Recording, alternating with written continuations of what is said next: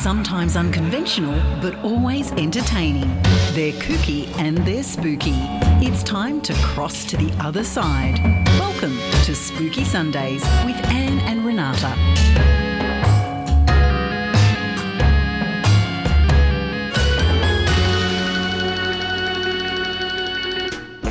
And good evening, spooksters and parastalkers and paralurkers and the grand poobahs of Frightfully Good. We welcome you all to Spooky Sundays on Newcastle Live Radio with your hosts, myself, Anne Rekovich, and... And the quiet one in the corner, Renata Daniel. Yeah, I've had one too many coffees today, so uh, heaven help you all out there who are listening. Oh, jam packed show again, Renata? Oh, we've got an awesome, awesome two hours for you guys. We're going to be talking about black eyed children, exorcisms. Should you pay uh, paranormal investigators to come and remove ghosts from your home? And Chris is going to take us back to the 1970s as she talks about orange pomanders. Oh, please don't pick on the orange pomanders. I like them. I want to see messages coming up on this phone here. If you know what an orange pomander is, if you are old enough to have made one, way back in the dark ages Yep, and know am. what an orange pomander is, I want to see this mobile phone light up and go, yes, yes, yes. So the number is 0490848886, 0490848886, because we're going deep into orange pomander oh, land. I do like going deep. I know you do. Speaking of which, it's my wedding anniversary. Oh, happy wedding anniversary. How many years? 34. Oh my God. I got married when I was five. You know, you would have been released from prison by now. if You killed him. no, I got a good one. I was lucky. I was really lucky. And he was even out ghost hunting with us last night, He wasn't he? was, and he was fabulous. Anyone that came on uh, to Maitland Jail last night would have noticed uh, Roman in C Wing with me. And Yeah, I palmed him off. and he was freaking awesome. And the group that we had last night just asked so many great questions. It was such an interactive group. Uh, really, really awesome. Really awesome. So, anyone who's listening that who came last night, kudos to you guys because you were fabulous. Um, but we have some more coming up before the end of the year. Yeah, and uh, some of you may know Roman, my husband. He is on the TV series with us that we did, The Space Between, which Mm-hmm. is on Seven Plus. So he was the intelligent sounding one. Excuse me, I know, saying we- we, weren't intelligent. no, they asked hard questions when we were on camera, and I'm like going, uh, uh, uh. Luckily, they edited those bits out. Okay, now we start off every show with some paranormal news. So, do you have some, Renata? I do have some paranormal news, and this is about black eyed children who have been spotted yet again in Cannock Chase in England. Now, if you want to know where Cannock Chase is, She's getting out Google Maps. You ready? is, um, in the Staffordshire You turn area. left and then go 100 metres and you go right. Shush. Um, it is in, um, yeah, somewhere near Staffordshire. It's in the UK. And look, it's apparently it's a really lovely area. There's uh, woodland, um, there's plantations of conifers, there's open heathland, there's small lakes, and the remains of an early uh, coal mining uh, industry there. Um, but apparently it's very, very haunted, and people have been seeing these weird black eyed children um, over the years. So I'm going to read you one story right now of um, a spotting that occurred uh, not too long ago. But in my second segment, in the second hour, I'm actually going to talk more about these black eyed children because I find it interesting that people go out to explore the same piece of paranormal evidence and they all come up with a different perspective as to what it is and why it's there. So, this is a story um, that was written by Gareth Roberts and Mike Lockley, and it is about one of the UK's leading mediums who claims to have snared the spirit on film after its return to Cannock Chase. Hang on. Following an unexplained 30 year absence. Did the medium go to the Arthur Findlay School of Mediumship like we did? Oh, I don't know. we, if- we've if- got a piece of paper to say we did. if you if you go to um, uh, Newcastle Live Radio uh, community page, you will actually see a photograph of this. So just scroll down and you'll see this photograph, this alleged photo, um, where this alleged spirit has been caught. And I'm wondering what you think about it. I know someone called um, me a superstitious moron when I put it up. but um, yeah. I've used other names, not that one. uh, what do you think of this particular photo? It's like I said, it's on Newcastle Live Radio. You might have to scroll back a couple, uh, but I did put it on on Friday. no, it's the group, not the Newcastle Live page, but Newcastle Live Radio, community. group. Yep, yep. So this is this spooky snap, which is on the page. The first time an infamous ghost known as the Black-Eyed Child has been captured on camera. That's a chilling claim of top psychic Christine Hamlet. The medium believes she has snared the child spirit known to roam the sprawling hearthland of Cannock Chase in Staffordshire. Christine from Northwich, Cheshire, claims the haunting image shows the fabled and feared black eyed child praying in the dense woodland. The clairvoyant, 57, captured the picture near the Birches Valley Visitors Centre. And she believes the ghoulish child could be one of the many phantoms she has made contact with that died of the now treatable but then deadly childhood diseases like smallpox and diphtheria. That's how we're going to look at COVID, you know, when Yeah. we get that far along. Yes, yes. She told Birmingham Mail they are asking for help, but they didn't want help to get back into the light. I'm not sure I understand that statement, but we'll leave it at that. They were happy sitting in the demonic dark, Renata. They didn't want to go to the light. They were happy sitting in the dark. Right. So anyone who can't see the picture, it is. They're not um, obviously not woke. No, it's it, no, no. They literally can't see the picture. I'll explain what what is there. It's um, a black and white photograph, and it's got two big or large trees. So you can see the trunks of the trees, and in between the trunks of the trees is what looks like someone stooping down uh, with their head down and some sort of covering, like a shawl or something around them. Um, so they they really look as if they're sort of kneeling or stooping down. And um, just so everyone understands what we're looking at, there is a circle around it. Um, so very sort of similar to photographs that you might see, but this kind of went viral when it came up. So Christine is just one of a string of ghost hunters to flock to the haunted hotspot after the, a plague of sightings of the girl with the coal pit eyes. And she revealed the secret of her success snap. Listen to this. I wonder what you think about this, Anne. So this is the technique she uses, the pan and water technique. This involves photographing the reflections of ghouls in the water ah, rather than traditional point and click of everyday snapper. I have done this. Right. uh, with different coloured lights as well, with uh, a past paranormal team that I was involved in. And what you do is you've got your camera set up on a little tripod with a fast shutter. Um, sorry, not fast shutter. Uh, multiple shots. Um, you know how you can set it to take like twenty shots by holding it down. So you've got tripod. You've got a uh, normally it was a silver bowl that they used to use. They'd put water in it, and then they put a, another coloured light, like red light, blue light, trying different things to see what would work. Mm-hmm. And then you'd agitate the water. You'd shake the water, and then you'd press the shutter, and it would take photos.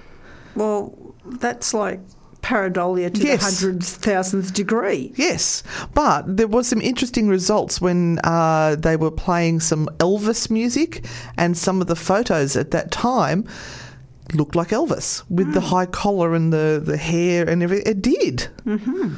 Mm. Interesting. Yeah, she doesn't believe me. Um, it's Christine's husband, David, grabbed the picture as the pair scanned the landscape for ghosts. She added, "It- I help ghosts, I help spirits who are earthbound, I'm special. earthbound for whatever reason. They have a message or something to say before they pass on. There is a light, and they have to go to it. or else. Just saying, or else. Spirits, you're dead. Go to the light, or I'm going to smack your bottom. So I try to reassure them that there are people in the light who will help them. Oh, far out. Oh, I thought we were going to have to hit the uh, dump button then. I thought there was another F word coming. Oh, Christine claims a troubled spirit could be one of the many buried in an unmarked grave after dying in a workhouse. Now, where did she find the workhouse bit? Added to this, but never mind. And of the girl's ghastly charcoal eye sockets, she added, the eyes are for effect. What? The eyes, Person on acid? the eyes are for, like. There's, there's little kids over on the other side going, I wonder how I can look even more spooky. Oh, I'll poke my eyes out, make them dark holes. hey, Bob, look at this. It's not spooky. You remember when kids used to fold their eyelash, their eyelashes inside out, and you'd have the fleshy bits and then the the, the. Oh, it was bad. So these children have a story and they want it told. I don't think that's the appropriate way. She's making this stuff up. Whoever this woman is. The black eyed child of Cannock Chase has quickly become an internet sensation. The child has not been spotted for 30 years, but a plague of sightings in recent weeks has sparked worldwide interest. Some witnesses claim the child giggles and calls for help, while the descriptions of the child are identical to those chronicled in the early 1980s. I've got tears running down my face. And experts have offered up a string of theories for its existence, from a mass hallucination to links to a Celtic tribe known for blood sacrifices. Of course, there always must be one. one, one eyewitness account related to paranormal investigator Lee Brickley. Um, told of a family alerted by screams as they walked through Birches Valley. And I'm going to read this later on. The unnamed shocked woman said, "We instantly started running towards the noise. We could find the child. We couldn't find the child anywhere, and so stopped to catch our breath. Then, when I turned round, she I, and saw a girl stood behind me, no more than ten years old, with her hands over her eyes." Uh oh. Uh oh. It was as if she was waiting for a birthday cake. What?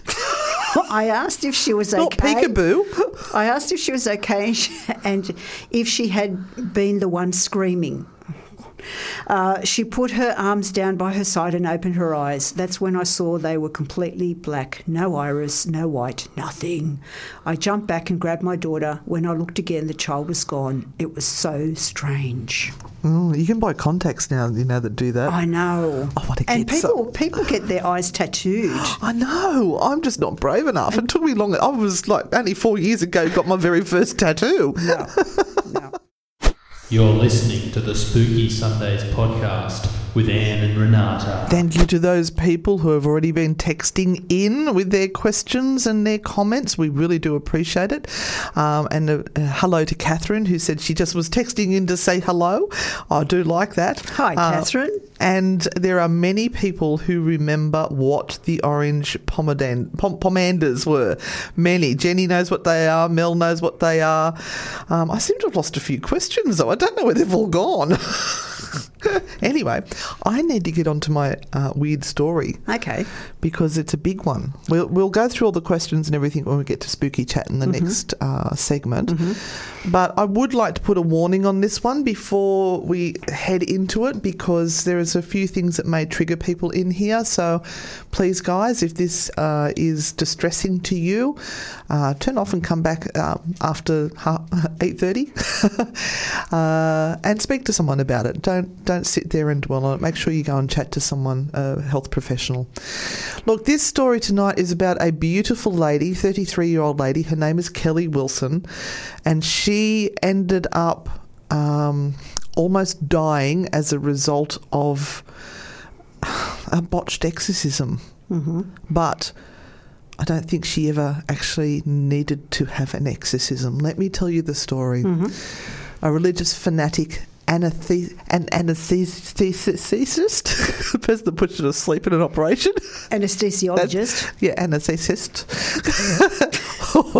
Anesthetist. Anaesthetist. Yeah, Anaesthetist. Anaesthetist. We're just spend half an hour trying to say that. Who he almost killed his girlfriend after injecting her with drugs during an exorcism, and he has now been jailed for 14 years. His name is Dr. Hossam Metwally. He is 61 years old and he worked at the Diana, Princess of Wales Hospital in Lincolnshire in England.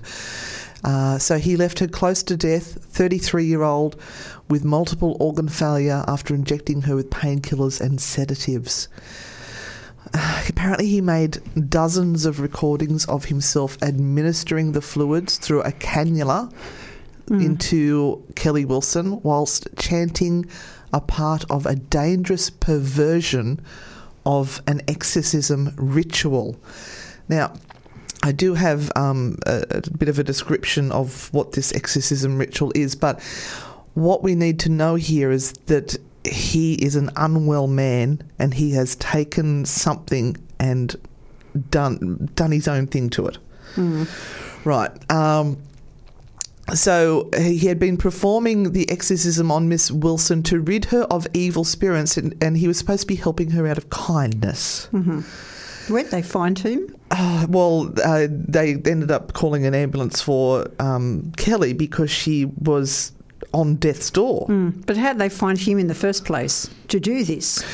I'll get to that. Okay, right. so he went to court. He was tried. The uh, the the trial heard how he'd been performing exorcisms.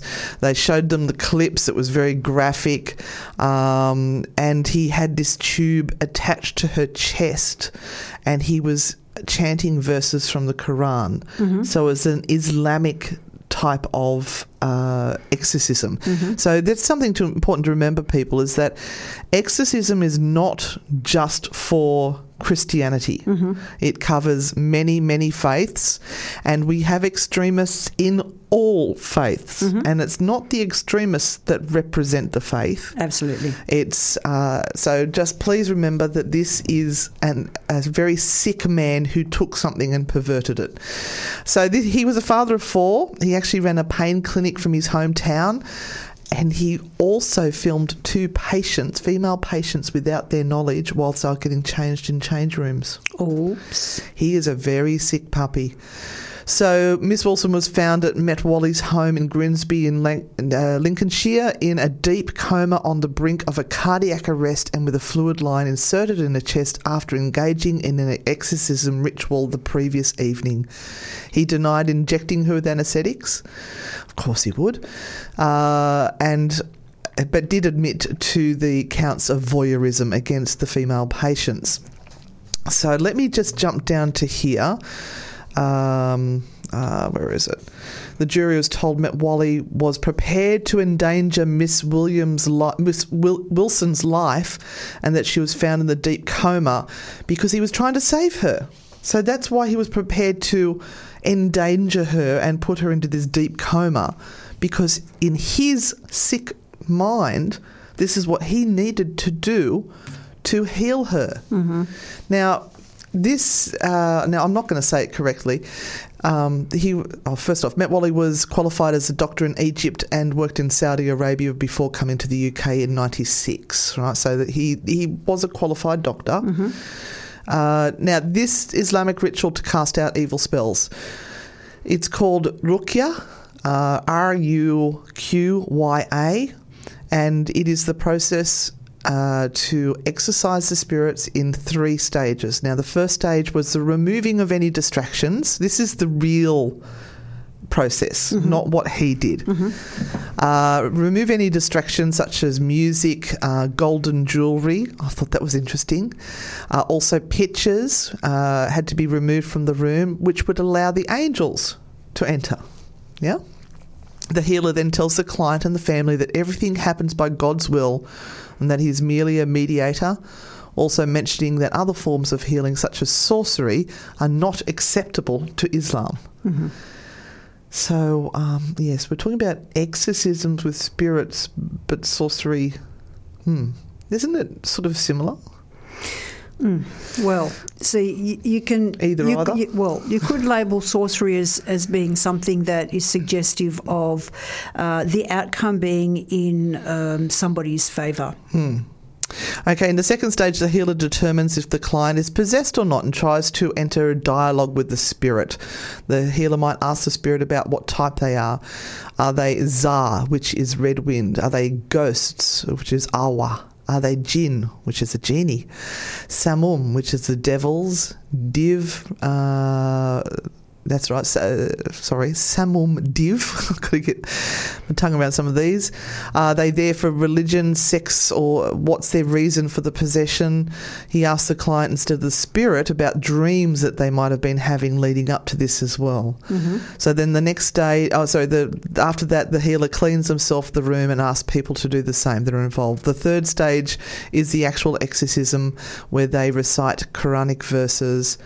Uh, and depending on the type of spirit, they've discovered what it is. Now, they use honey and water as a purification ritual to clean the body and soul of the sins.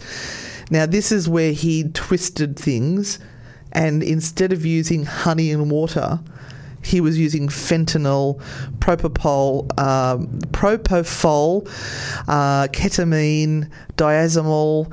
Um, he had a whole concoction of these drugs in his house because he was an anaesthetist. Mm-hmm. Did I get it right that time? Mm-hmm. So he actually got her addicted to these drugs and was performing these exorcisms, uh, and he was just a fanatic. So it was not really the religious acts that he was doing, but it was his perversion. Mm-hmm. Oh man, this is just awful. I'm trying to skip over because it, it's like we're just about to go to the uh, the We next can, song. we can come back after the song. No, that's okay. So the jog, the jo- the judge said it was a grotesque breach of trust by you as a doctor. She was found barely alive, um, and he she was an, actually a nurse as well. So you'd think that she'd know better, but the, he was preying on women. There's only two other women they know of, but who else has he done this to? Uh, in the end, he um, was sentenced, to, as I said, to over 14 years. But they, some of the recordings showed Miss Williams strapped on a bed. In others, she was in a bath. Some she was in a, some sort of white liquid being administered on occasions with an electric device as well. Goodness gracious me. I, I just want to use this as a warning to people. If somebody comes up to you and says to you, you've got a devil or a demon or um, something that's following you around, you need to be exercised, please use your common sense. You do not.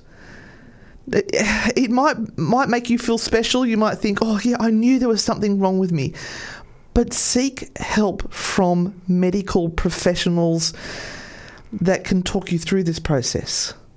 And I, I, I mean mental health professionals, and that doesn't mean that you're insane. It means that they can actually talk to you about what's happening, that you feel this way. Am I right, Renata? Mm, absolutely. Uh, there are many reasons why people might feel that there is bad luck following them or that they have you know, done something wrong somewhere or have an attachment. We hear this all the time. Even when people come to uh, Maitland Jail, th- there is still a, a bunch of people that is still so scared that they will walk out with some sort of an attachment, even though we continuously say to them, You are in safe hands, everything will be okay. But the vulnerability of people is on many different levels. Um, and if someone like this hits someone who is terribly vulnerable and that will listen to someone who they feel is great, is more empowered than they are, they're likely to be biased by those statements. And so, therefore, they will go, Well, you know, that man said, I have something wrong with me, or I have someone who is following me, um, then I'm, I'm going to believe it. Yeah, and the actual Islamic um, prayer for this and everything, let's go over that again, is prayer, honey, and maybe essential oils, not drugs injected into you through your chest. And it's spooky chat time. We have got some questions in already, Renata. Now, the, the topic we were going to bring up tonight, if we get time, because there's quite a bit on here already, we have um, a message here from Trisha.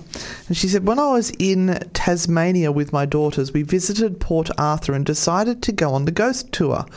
I saw a child, 10 year old figure, that was a boy playing hide and seek behind a pillar, plus my eldest daughter saw horses. We took photos within a field, nothing was there, but yet when we had the photos developed, it was filled with orbs. Strange but true. Do my girls have the gift? Please. Oh, my darling, my sweetheart.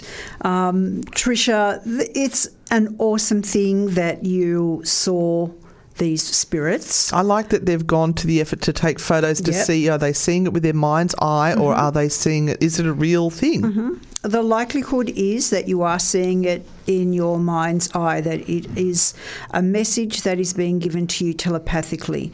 The orbs that you see are actually dust. And I hate to dampen the rest of the night, but anything that is captured on film, unless it is a figure that can be made out by the naked eye and doesn't have to be enlarged or doesn't have to be tweaked or made clearer, then the likelihood is what you are capturing is something that the camera has captured uh, and it's a reflection of a dust particle or a light anomaly, or it could be refraction from water. And particularly if you were looking in a field where there's horses, there could Yep. be uh, insects. And if it's a warm day, you'll have heat rising Yeah. from the ground, which would lift uh, particles up. and a whole lot of stuff. And who am I to talk about this stuff? Um, I've done uh, probably about six, seven, eight years of photography where I've gone to TAFE to study, and I've actually worked in a photographer's laboratory where I have actually um, done processing of film and photographs.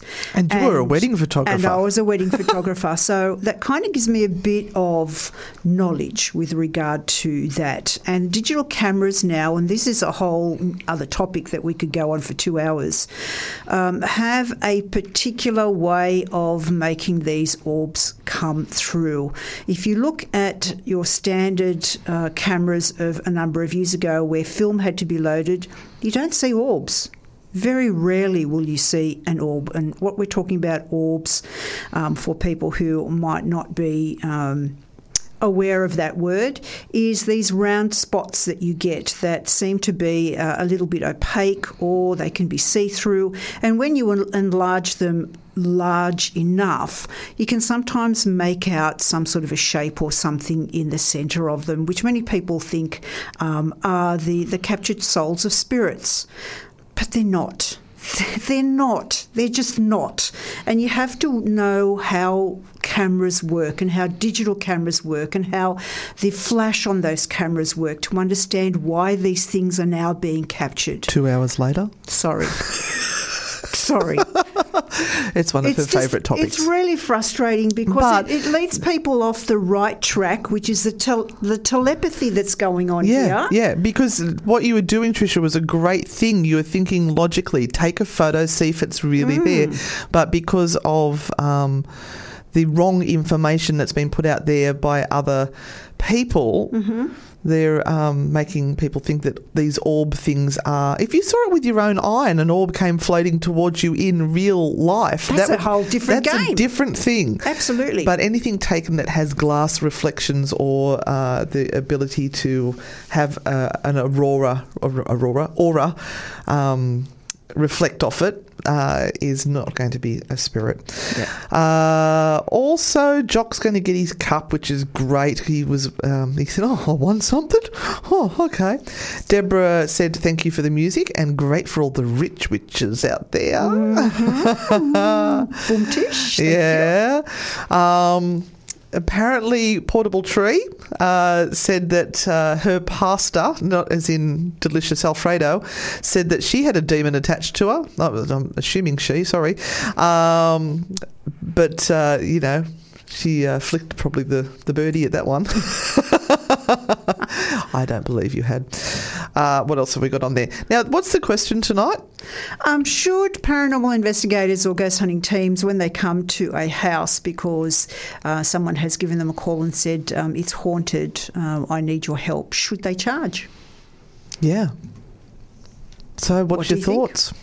Text that uh, response through to 0490 84 886. That's 0490 84 886. So, Renata, what do you think? Do you think we should charge? Oh God! You know, we, we're open up, opening up a Pandora's box of evil here. Oh, I'm waiting for the. about- I'm going to put my raincoat on and put my, my umbrella up because the poop will be flung. when when there's talk about charging for anything. Um, look, it, it depends on many many things. We do we don't charge. Hmm. We, we don't charge when we go out, but we have rarely had to actually do any clearing. because I've been able to solve everything. Very rarely have we been uh, have to do any clearing.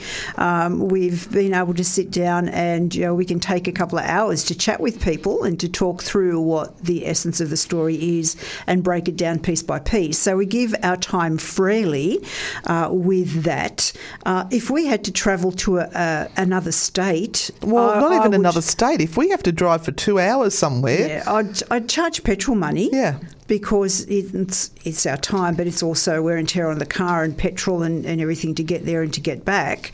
Um, I think that's fair enough. But I have heard of people charging three or four hundred dollars a go, and then they will end the session saying, "I've got rid of a few, but another one has come in. You've got lots more here." So I'm going to have to come back, and I'm going to have to charge you another three hundred dollars. So this is where things get a bit dark and gruesome, and you should be really thinking about whether this particular person is doing the right thing for you. and it's not like there's any qualifications in this area. No. So uh, I. As a music teacher, uh, I used to teach singing, I used to teach piano. I studied since I was seven years old. I did a degree in music.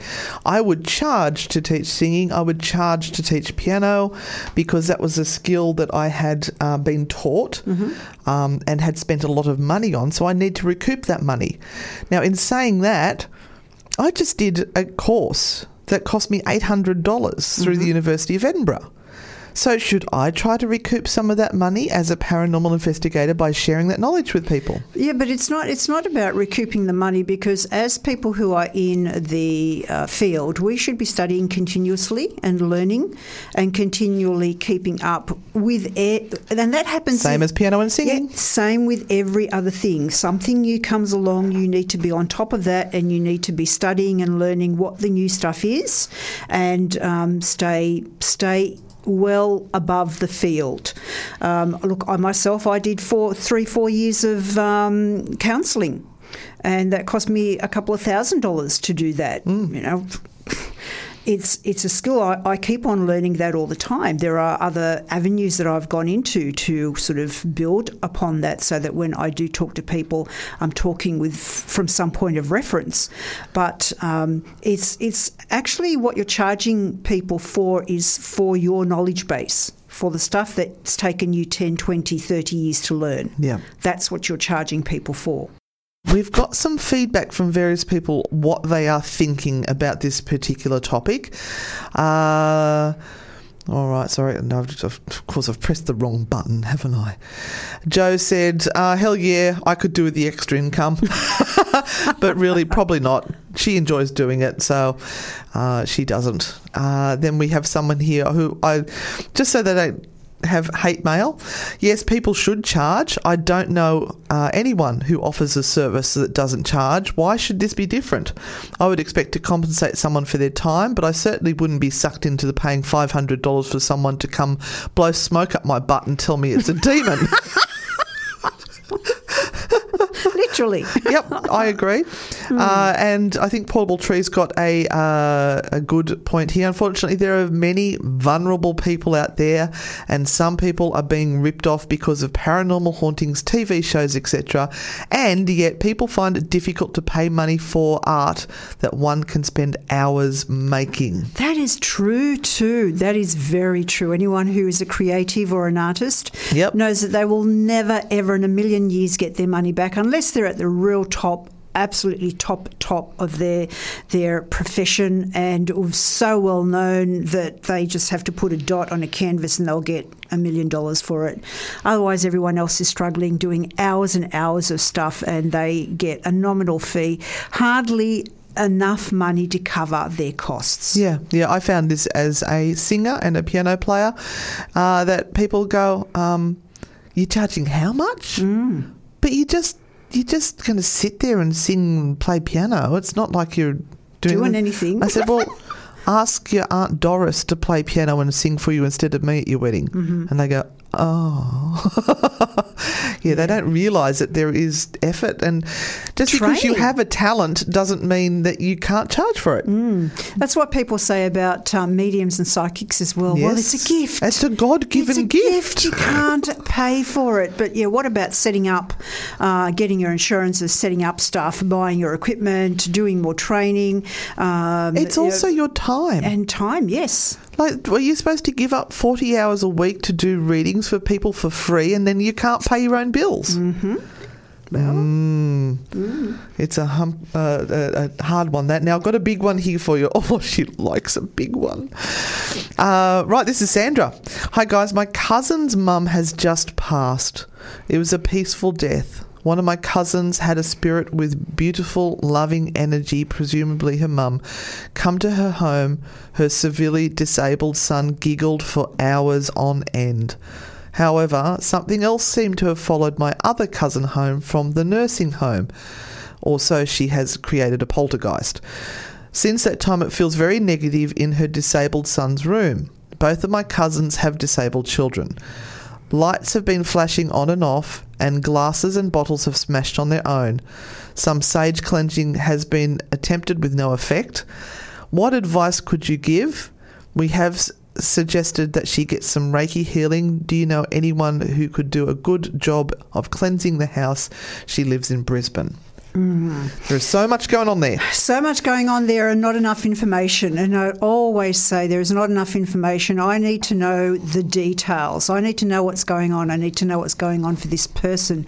Is she still so emotionally bereft after the death of someone that is close um, that she is not handling the situation uh, and that she's falling apart emotionally, mentally, spiritually, uh, and physically? And always our number one go to is make sure you are well. Make sure there is no other medical reason for the things that are going on with the with the persons involved. That is the first thing that needs to be done and sorted. If you can come away from the doctor and, and the doctor has said, no, actually, I can't find anything, uh, then the next port of call is let's look at the spiritual side of things. Let's look at what is lacking there, what has been triggered, what emotional stuff is going on, and let's settle that down first because the more settled you are, the less likely that these attachments, whatever you would like to call them, bad juju, bad energy, is going to hang around.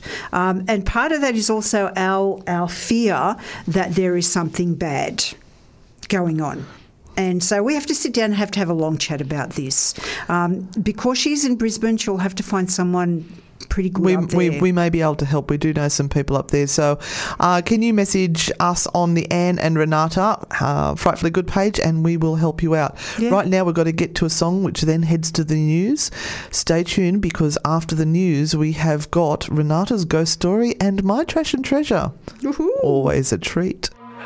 You're listening to Spooky Sundays on Newcastle Live Radio. We are going to go into some more stories. I was just telling Anne before we came on uh, about a gentleman that I've been in connection with over this weekend. Oh, I'm excited. Who, yeah, who may be able to, you know, get us into a place or two when we go over to England next year. He has connections. He has connections, so that could be interesting. It's going to be an interesting 2022 as long as the universe behaves itself. I'm Yeah. just sending that message out there to the universe. I- Excuse me. I actually said to my husband today that um, my next Saturday off, once we get through the Christmas period, will be June. and I'm sorting that one out. Yeah, well, I think Yeah. we're going to go somewhere on that day.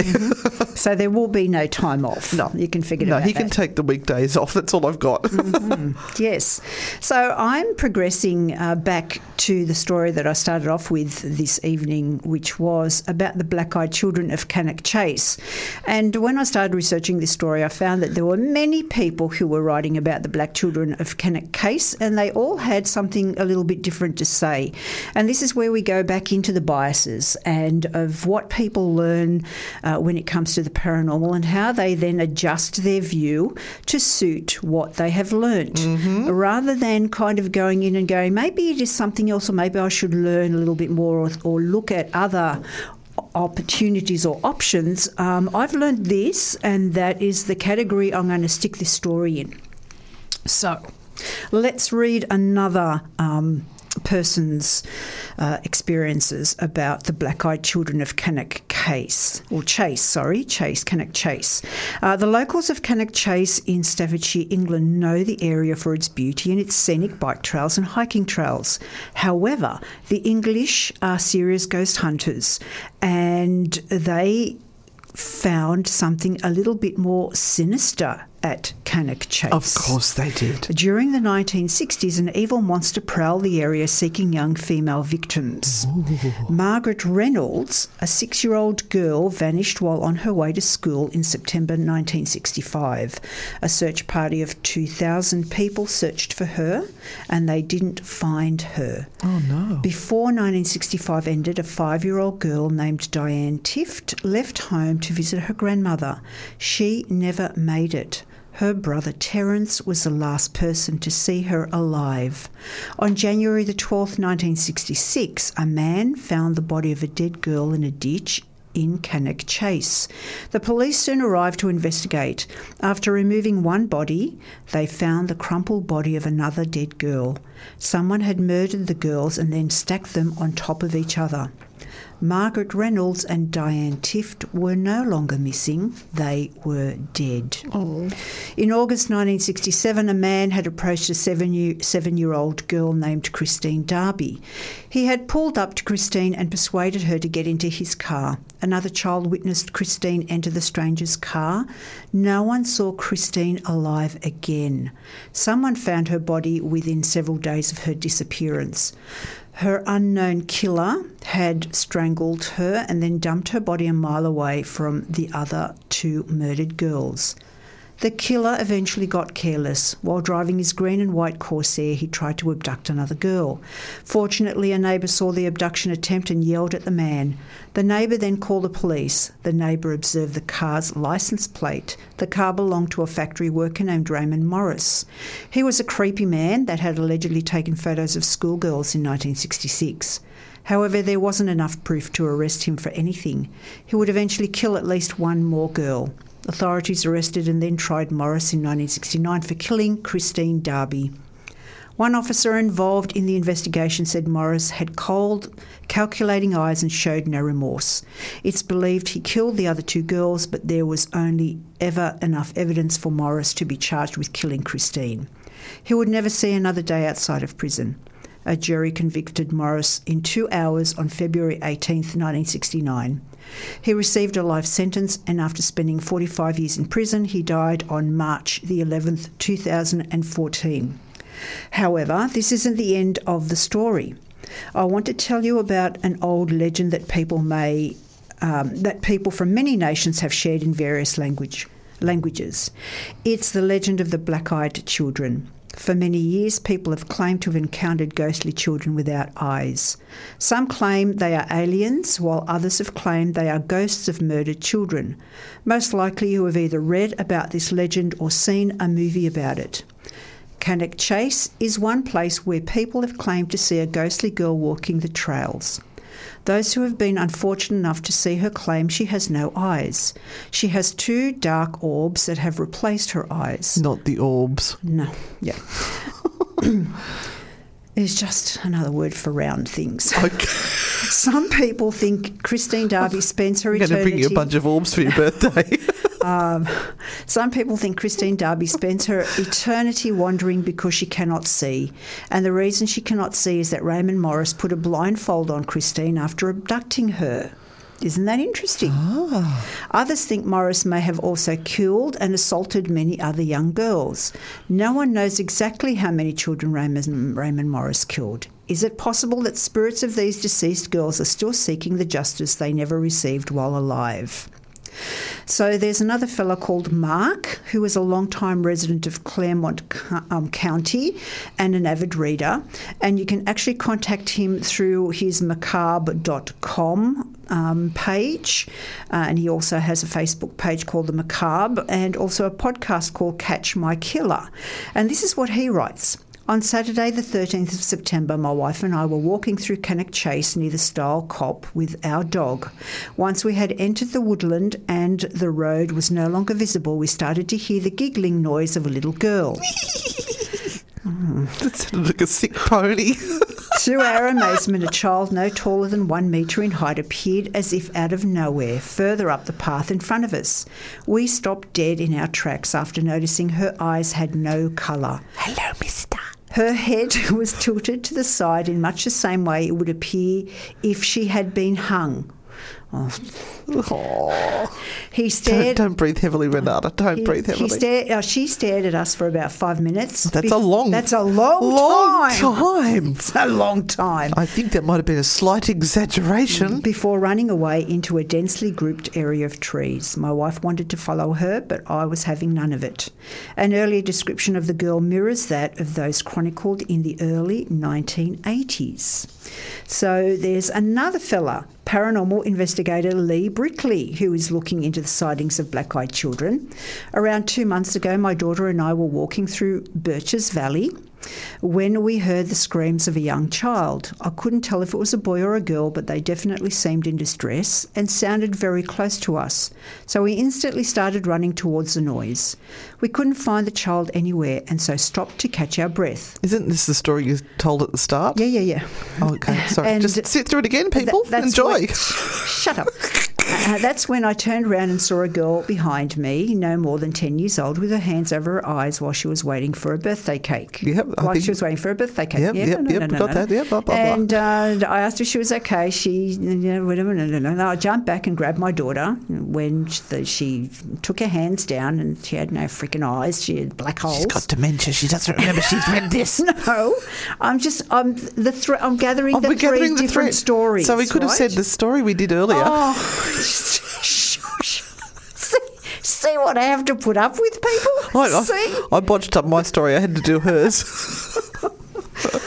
I jumped back and grabbed my daughter. When I looked again, the child was gone. Disappeared? It was oh. strange, really. I knew something was going to happen even before it did. I just had a weird feeling. now, Brickley told the HuffPost UK, in my opinion, the black-eyed child seems to be some kind of demon. That's what I'm trying to get to. Right, So we've had one person say it's a demon, one person say it's an alien, and one person say it's a child that died of diphtheria or something. So who's typhoid or- right? Who's right? Uh, while it might seem that a standard spectral encounter, almost all of the reports involve the child leading people towards potentially dangerous situations. No, they don't. It doesn't say that anywhere. they just stood there and looked at them for five minutes and then ran away. How's that leading them to a. So I have Oh. I have received nine different reports in the last two years from seemingly credible witnesses. There's going to be a movie about black During eyed kids, isn't there? I think there's been one. Yeah. During interviews, most of their stories have been very similar. That's because they were appeared in the paper. And then they copy them. Dumb person. So we found in our true hauntings research, they just all copy each other.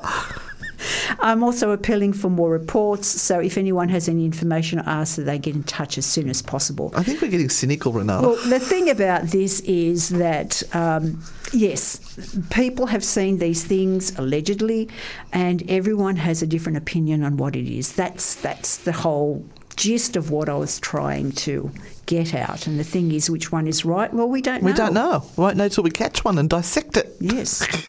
We look, we want to give a shout out to Addison, whose um, birthday is today. That's Renee's daughter. She is six years old. Oh, Addison, this is for you. Happy birthday to you. Happy birthday to you. Happy birthday, dear Addison. Happy birthday to you. Oh, harmonies. Oh, God, we're good. Um, and we have a complaint from Joe. First off, she said that she's picked the wrong careers all round because she's a paranormal investigator, can't get paid, uh, and she's also a wildlife rescuer, Yeah, can't get paid. And costs her money. So she's she's screwed. But the um, she said here that she's got a complaint. She wants to know what's going on because she hasn't heard the word penis yet. Fix that problem. Okay, my turn. oh, beautiful people! It is time for paranormal trash or treasure with Anne. Strap in. or strap down. Now, I, I have to tell you that while I was doing the research for this, I found your Christmas present Oh, did you? and I had to put a bid in on it. Oh, no. So if if I win, Okay. I'll have to present it to you here live on radio, Mm-hmm. um, and you can meet them. Oh, them. Mm. Oh, Mm. Let's say I was researching this topic when I found her. okay. Mm. All right. You'll love her. Anyway, tonight we're going to meet Bessie. Bessie. Now, her picture is on the uh, Newcastle Live Radio group Facebook page, uh, and she's a very cute little doll. Mm-hmm. She is. Now, she's wearing a little costume, isn't she? Yes, she is. Now, what is it? I'm not saying. Why not? Because it's got nothing to do with.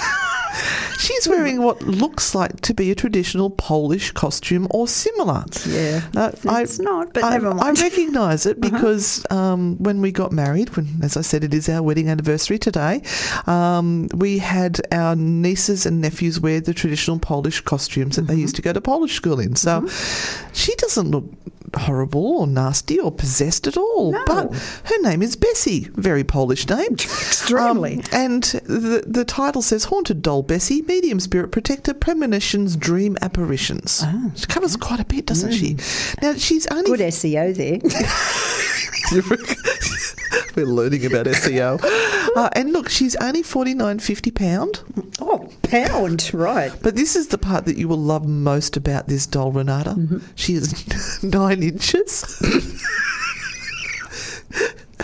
and made out of porcelain in very good condition. Oh, nice. Um, now, this, this person has put in capital, capital letters here do not waste my time. Oh. If you're not actually going to pay for her. Uh-huh. Anyway, she says, Welcome to the auction and meet from her very own collection, Bessie. Bessie is a very powerful protector. She is the spirit of a medium and clairvoyant who always helped people. Mm-hmm. Bessie has asked me to find her a new home as she feels that she is very urgently needed elsewhere and not here.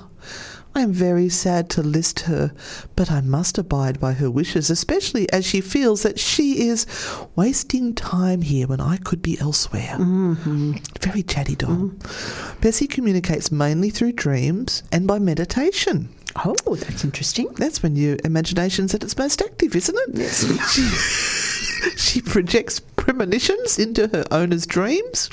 The dreams are very vivid, and the more time that you spend around her, the more vivid they will become. Mm-hmm. In capital letters, place Bessie by your bed. All nine inches of her. Preferably away from other spirits. You have to tell the other spirits to move over so that she can show you warnings and premonitions. Bessie is saying that for maximum effect, it is best if I am placed alone by your bedside so that my energies are not mixed up with other spirits. You're going to have to move the vodka from your bedside table. Oh, dear. Okay. She has shown me various scenarios of what may happen if, including pictures, visions of me rushing to work early morning and forgetting to do something important. You will only have to go back to the house to get this. So get up a few minutes earlier or organise yourself the night before. She's very helpful. She's like your own personal secretary, I this know, doll. She's, she's like Alexa. Alexa set a reminder. Um, Bessie had warned me about smoke alarms in my flat. Oh, Mm. I had a very disturbing dream of fires and I would wake up with a start. Well, I was drawn to checking these smoke alarms and I realised that they did not have any batteries in them. Well, there you go. What happened to the batteries? Did they just apport and disappear? Maybe they never had batteries in the first Well, place. why would you bother putting them up there if you weren't going to have batteries in them? Anyway, um, so if there'd been a fire in the, the flat, they would have died. Mm. I also had a premonition and a very strong urge to rush back to my house to check that the door was locked. Normally I would ignore the urge, but it was a very powerful and worrying sensation. When I got home, I saw the back window had been left wide open, which could have been a possible invitation to a burglar. Right. Burglar. Bessie has told me that she will protect the whole family, and she is very insistent that she needs to leave as soon as possible. So, this is why I am feeling strongly that I need to list her. Bessie has found Bessie was found in a quaint trinket shop in Holland. I realised that she was more than just a doll, as her energies were very strong and inviting. Bessie has said that she needs to help as many people as possible, so if you ever feel that she is needed elsewhere, please pass her on or lend her to anyone who may need her. Questions are very welcome. All sales are final, and there are no returns. Well, at least she's a good little doll. I know. Very helpful. I had to leave sex alone for the week. I thought Oh, I can't yeah, do no, another no. one. No, no. We, we don't But. No, we don't she sounds Sunday lo- night. She's, she sounds very nice. I mean, if she did all that, she's worth the the, the ninety two dollars eighty two Australian. Absolutely. She is available on eBay right now. Mm-hmm. If anyone is interested, you just have to type in "haunted doll Bessie medium spirit protector premonitions dream apparitions" and you will find her straight away. oh, nice. you like her? Yeah. Do you think she's trash or treasure? Um, she's probably trash. She's trash, but she, she's helpful trash. But at least, at least this person has kind of gone for the, the nice side of things, and it's not an evil demonic doll or you know anything like that. It's a nice change, isn't yeah, it? yeah, it's, it's a lovely little doll that will help and assist you and, and make sure that you've closed all your windows and doors and not left the iron on before you leave the house. Mhm, mhm. Oh, we've got a message, sorry, from Deborah Ann saying, telling someone uh, who believes everything is an orb, but look at the face in it, telling them about par- and they look at you like you're an asshole. it's true. It's so And we're not we, we are Oh not saying gosh. Trisha is like that at all. No. We're, we're just saying that we have had experiences with people and you explain to them like Renata did. She gets very passionate about it. She has knowledge. And then they look at you and go, You don't know what you're talking Yeah, I have no idea. No idea. So that's and that's okay. That's why we take a deep breath every time somebody mentions orbs because um, we don't want to upset people. Mm. We don't like upsetting people, uh, and some people like Trisha are, are quite happy to learn and, and know more. But then you get the ones who are just really hard headed, aren't they? Mm. Yep. And have written books about it. There's actually when we were at the last Mind Body Spirit Expo, there was a lady who was an orbologist. do you remember that? do. She had pictures up of all the different Yep. orbs and had explanations for all of them, and so did we. But um, no, hers were the right ones apparently. Yeah.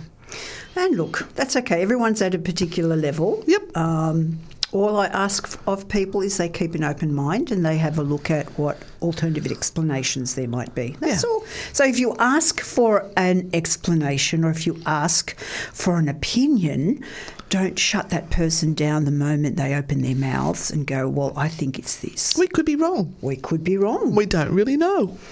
We do, but we,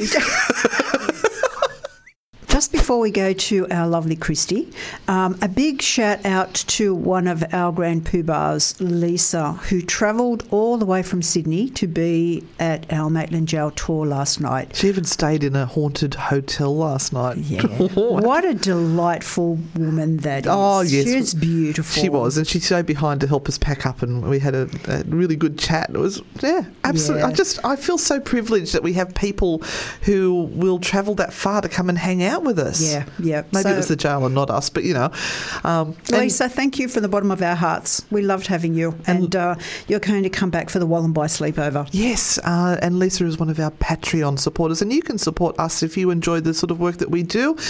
Uh, consider becoming a Patreon supporter. All you have to do is look up Anne and Renata, Frightfully Good, and on Patreon, and you will find us.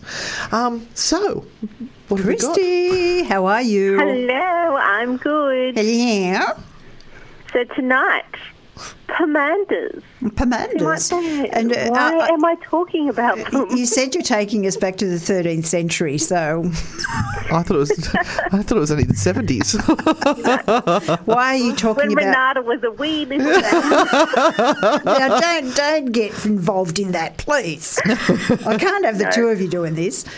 Okay. So I t- was actually inspired to talk about Pomanders tonight from listening to the last two episodes of True Hauntings. oh, oh. So oh. that's your podcast, by the way. we Yes. inspired somebody, Renata. oh, okay. Tell me why. So, the London Underground and the episode of for the rocks. Mm-hmm. So the world was just covered in steaming piles of poo.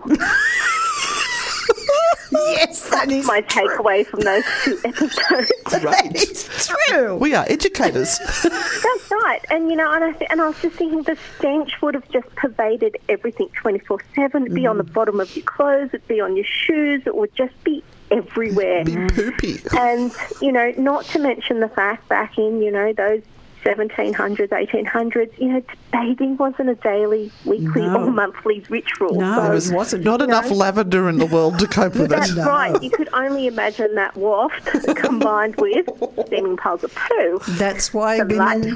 That's why women took flowers to the wedding.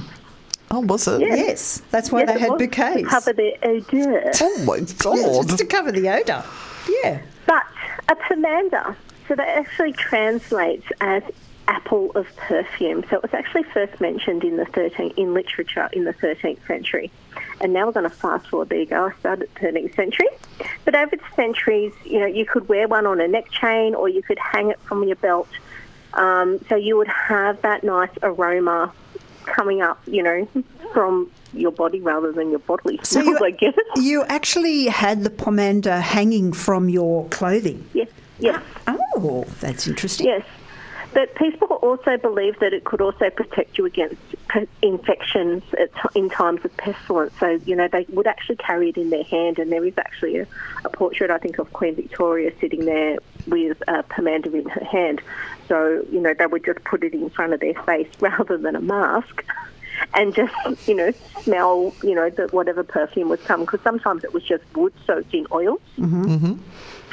With that. So, yeah, so I guess, you know, in the modern, more modern times where a pomander is usually made from an orange started with cloves and it's hung to cure. So you can use it as an air freshener or you can pop it in your drawers to scent your linen, linens and clothing. And it also Renata, Renata, we, hang away. on. We we don't. When she says drawers, she does not mean your underwear. okay, We just could put one in there if you wanted to. oh, no, I'm not even going to No, don't, don't, Just move don't, on. don't move on. So while it is also a practical way of scenting the air, it can also keep flies away, which is great in Australian summers. so you want to pop that in your drawer? Up to you. why do you do this to us every week, Christy? Uh, it's just your dirty minds making like that. I'm just talking normal, yeah. But let's talk about pomanders in a magical way. yes, So- yes, please. so they can be used to attract money and you know for security so it's a beautiful craft to make for christmas because you can use them for decorating so you can decorate them with coloured ribbons and hang them like as baubles i'm just ignoring you i'm going to keep going listeners just let them just let them go we can't talk anyway, so go for it. So with the with the tomatoes, the smell lasts for a long time. So when the smell's actually gone, you can actually burn them as an offering. Burn your drawers. so how to make one? So, wrap your orange in ribbon, so you can do it in a cross design, and then you can use pins to hold the ribbon in place. Oh, these old ladies have lost it. And then you can stud the orange in any design you like. So studding it with the cloves. So just make sure the cloves don't touch each other because actually as the orange dries it shrinks. Right. And the cloves actually draw in and they can um, fall out. So leave enough space in there for your cloves. Um, you can cure your pomander in the oven, so just on low temp for about 150 degrees for an hour or 2 Um, and you can also, also for a longer way, place them in a paper bag in a cool, dry place for six weeks. But doing it that way, you have to keep checking them in case there is any moisture and they actually start to mould. Oh, this is true. Now, I, Can't have mouldy drawers. Uh, no, over over in England, they're really big on the uh, dried fruits and, and cinnamon sticks and everything f- around Christmas time. oh, I remember the mulled Yeah, wine we had. yeah. Oh. When you go over there, all of their, their like their shops have these things that you can hang up, and they're made of all of these beautiful pieces of oranges and lemons and cinnamon, and, and the smell is just divine. And I remember making one of these with my mother, and it's actually my mother's birthday today as well. Oh. She's she's now passed on, but um, I, that's how I was first introduced to them. Was this the orange? And I bought some last year. I bought two oranges and two bags of cloves, and I was ready to make some. And then Roman ate the oranges. Oh. But yeah, so once you make them, if you're putting them in a bag, you can actually roll them in cinnamon or nutmeg, allspice, something like that, just to add to that fragrance with them as well. Um, but if you are creating your um, pomander for a magical use, so for prosperity or um, as you stud the clothes, do it consciously and with intention for the uh, prosperity and the abundance that you want to call into your life. I'm going to make a conscious pomander. I, I reckon we should do Yeah. a live video We'll making. do, a, we'll do a live video of making. That's a good idea. I think Let's we'll do We'll do that. that for Christmas. yeah. And can we drink wine while we're doing We it? can. we can. That, that we'll be doing drunk pomeanders by the end of it. and popping them in your drawers. And and Christy, if, if you're allowed out of the house by then, you can come join us. All three of us can make pomeanders. All right, let's make it a date, the 19th, Sunday the 19th. All right. I'll come in and It's Pomander start, Day. A, start an orange with you. we can do it in studio. I, I think that's a brilliant idea, and I'm I, I really love the fact that you brought this up because this, for many people, uh, is bringing back lots of memories of family time when they did things that were far more simple. They actually made things for Christmas and um, decorated them, and there was a mission behind that, an intention, uh, and all of that seems to be lost nowadays as we sort of just go to the These shops and get days, anything. These bloody young people, they've forgotten how to do all these things. Oh, well, once again, Christy, thank you so much for your information and uh, your wonderful insight into pomanders. Um, we've had some uh, amazing feedback while you've been talking. Uh, Deborah Ann says, I'll never have to buy fly spray ever again, which is just awesome. Um, yes, and uh, yes, absolutely. So thank you very much. We will see you or listen to your insights next week again. And if people want to buy anything from you, where do they go? Spellsandspirits.com.au. Awesome. And uh, to support a local business, people go buy your presents from local businesses and uh, make everyone have a happy Christmas. Yes. You're listening to the Spooky Sundays podcast with Anne and Renata. Don't you just love Christy's uh, portions of the show? Aren't She- they just amazing? She's wicked. She sets us off into a, pu- a puddle every week. I know. And I don't even know what she does to do it. I've got no idea, but we just we start to wheeze and we can't talk. yeah. And look, I, we do hope that uh, our two hours of um, a Sunday evening are here as entertainment for you all that are listening, and that you might find it in your hearts to tell other people to come on and have a listen to. We are we are doing it in a bit of a, a light-hearted way because otherwise it would just be a dull and boring Sunday evening, and we would lose you all. So we need to keep it entertaining. But when we, when it actually comes to the work of dealing with people who have problems and believe they have ghosts in the house, Oh. We are super serious. We are super serious uh, in a very friendly way. Um, I do believe we have good knowledge Mm-hmm. on, on what we are doing, and we hope that we don't lead people astray. No. Well, we do in some areas, but not not in the paranormal area. No, no, no. So when you're asking us a specific question about something, we do come at it um, uh, with as much knowledge as we can. And if we don't know something, we'll go searching for it. We don't make stuff up. No, we will say we don't know, but we will find out for you. Um, and look, a portable Christmas tree, as she's Yes. now calling herself. Um, we will be. Uh, we're going to take what you've suggested there as your pet peeve, and we're going to talk about that next week. Yes, because I know, I know this so well. I've heard this so many times. Downloads. Now, bef- before we Oh, do, Robert just said it would be as dry as a Sunday roast if you were serious. that is true. hey, Robert. my Sunday roasts aren't dry; they're moist. oh, I hate that word. We've got T-shirts with that word on it. Thanks, Isaac. Now, um, just before uh, anything else, I want to give a shout out to all of those people who are carers for people who are unwell or have disabilities or are looking after elderly parents or what in whatever capacity you are a carer. I am sending you thousands of hugs and I am sending you so much determination, courage, and everything else that you need to keep this going. Because over the last few years, my husband has been quite unwell, and I have kind of, in a way, taken a position of carer for him. And uh, a few days ago, I had um, an issue at a particular very large store in um, Newcastle where Begins he, with C, ends with O. where he could not walk, and we were waiting for a mobile, like a, a a mobility scooter, and that didn't arrive. And so we had to use a wheelchair to get him around. And number one, he's a big man; he couldn't fit into that freaking wheelchair. And then I had to try and push around uh, a, like 150, 160 kilos.